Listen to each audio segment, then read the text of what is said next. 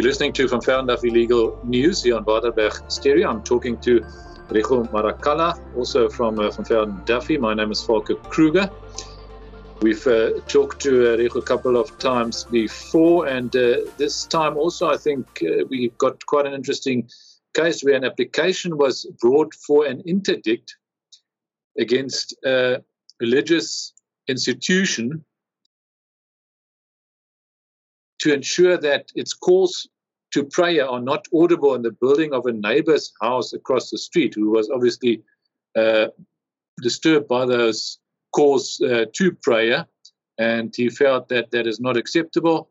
And he then, uh, I think, approached the court. So, am I right, uh, Rico? Those are more or less the facts? Yes, yes, Volker. That is indeed what uh, transpired in summary, Volker.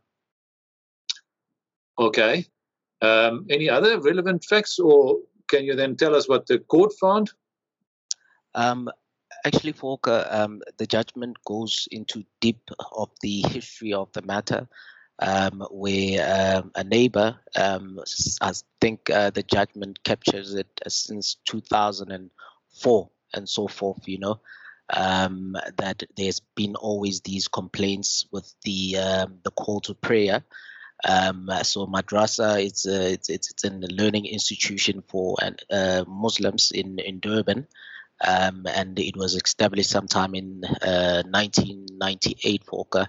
And uh, they always had this call for prayer. Even the South African Human Rights Commission, they at some point tried to mediate the matter, but unfortunately, uh, the mediation, you know, it failed until uh, he, he started to approach the court and he represented himself uh, personally uh, in this matter. So the court had to decide that question as to whether or not they should grant this interdict um, that uh, the call to prayer uh, for does not uh, disturb uh, um, his area because it was he was he was basically complaining about it to say that it is too much noise for me. I mean, I have the right to property, Volker. Yeah, I guess on the one hand, the neighbor has the right to enjoy his property uh, free from disturbance from the neighboring uh, owners. But on the, on the on the other hand, I guess there's a right to religious freedom, etc., that might be at stake. So, so what did the court finds who won the case. Did they grant the interdict and uh, order um, the cause to prayer not to disturb the neighbors? Yes, Volker. Um, that's exactly what the court ordered. Um, that uh, certain remedies should be undertaken, and that the noise should be in a not that loud. Um, simply put, Volker, the interdict was granted. Uh, but Volker, you recall that there's a very uh, uh, uh, contentious article that has been written by Pierre de Vos, um, professor, um, and he's basically um, crystallizing to say that the court was wrong to have granted that order, and there are certain uh, loopholes within the court order and those things were not addressed, um, particularly uh, for the issues such as the right of um, religion and the practices of religion and culture for in that particular regard. So in his article, he goes on to to say that, but the, the court was uh, misguided about certain things. You know, there's certain aspects that you should consider um, and it's not necessarily about the right to property, Volker. And there should be some form of a balance between the two rights, Volker. And that is exactly what the court uh, failed to take into consideration, Volker. And I think to a certain extent, his view is is, is justified, uh, Volker. Okay. So I guess there might be an appeal against the judgment? Volker, there is there will be a possibility of, of, of an appeal, Volker, because there's certain things that the judgments uh, the judgment does not deal with. You know, Volker, it's uh, similar to you know when we were still when I was still in primary school. Um, um, they always say that you know a, a sentence um, ends with a full stop. You know, um, if there's a comma, then uh, one can never know what is the conclusion of that sentence. So when in judgment, sometimes, you know, folk, uh, they do not address all of the issues um, that uh, should be dealt with it opens doors for um, for an appeal, and that's normally what uh, what what most likely will transpire in this matter, Volker. Okay. Yeah, so if there's an appeal, then obviously the outcome might be different. But at this stage, I don't know. What advice could you uh, give to um, the listeners who might also have some noisy neighbors? Let's say you unfortunately stay next to some uh, students uh, in a house who have a big party every night and cause a lot of noise and disturbance. Can you get an interdict to prevent them from doing that? Yes, Volker. Yes, Volker. I remember there was a time when we were discussing, I think it was the case that had to do with um, a neighbor who complained of a golf course um, that every time you know he bought a property close to a golf course and he's always complaining his windows are always broken by these golf balls and stuff like that and he approached the court uh, and on that particular time Volker, we discussed uh, as to what would you need to prove in order to get an interdict you know to stop uh, a very bad neighbor Volker.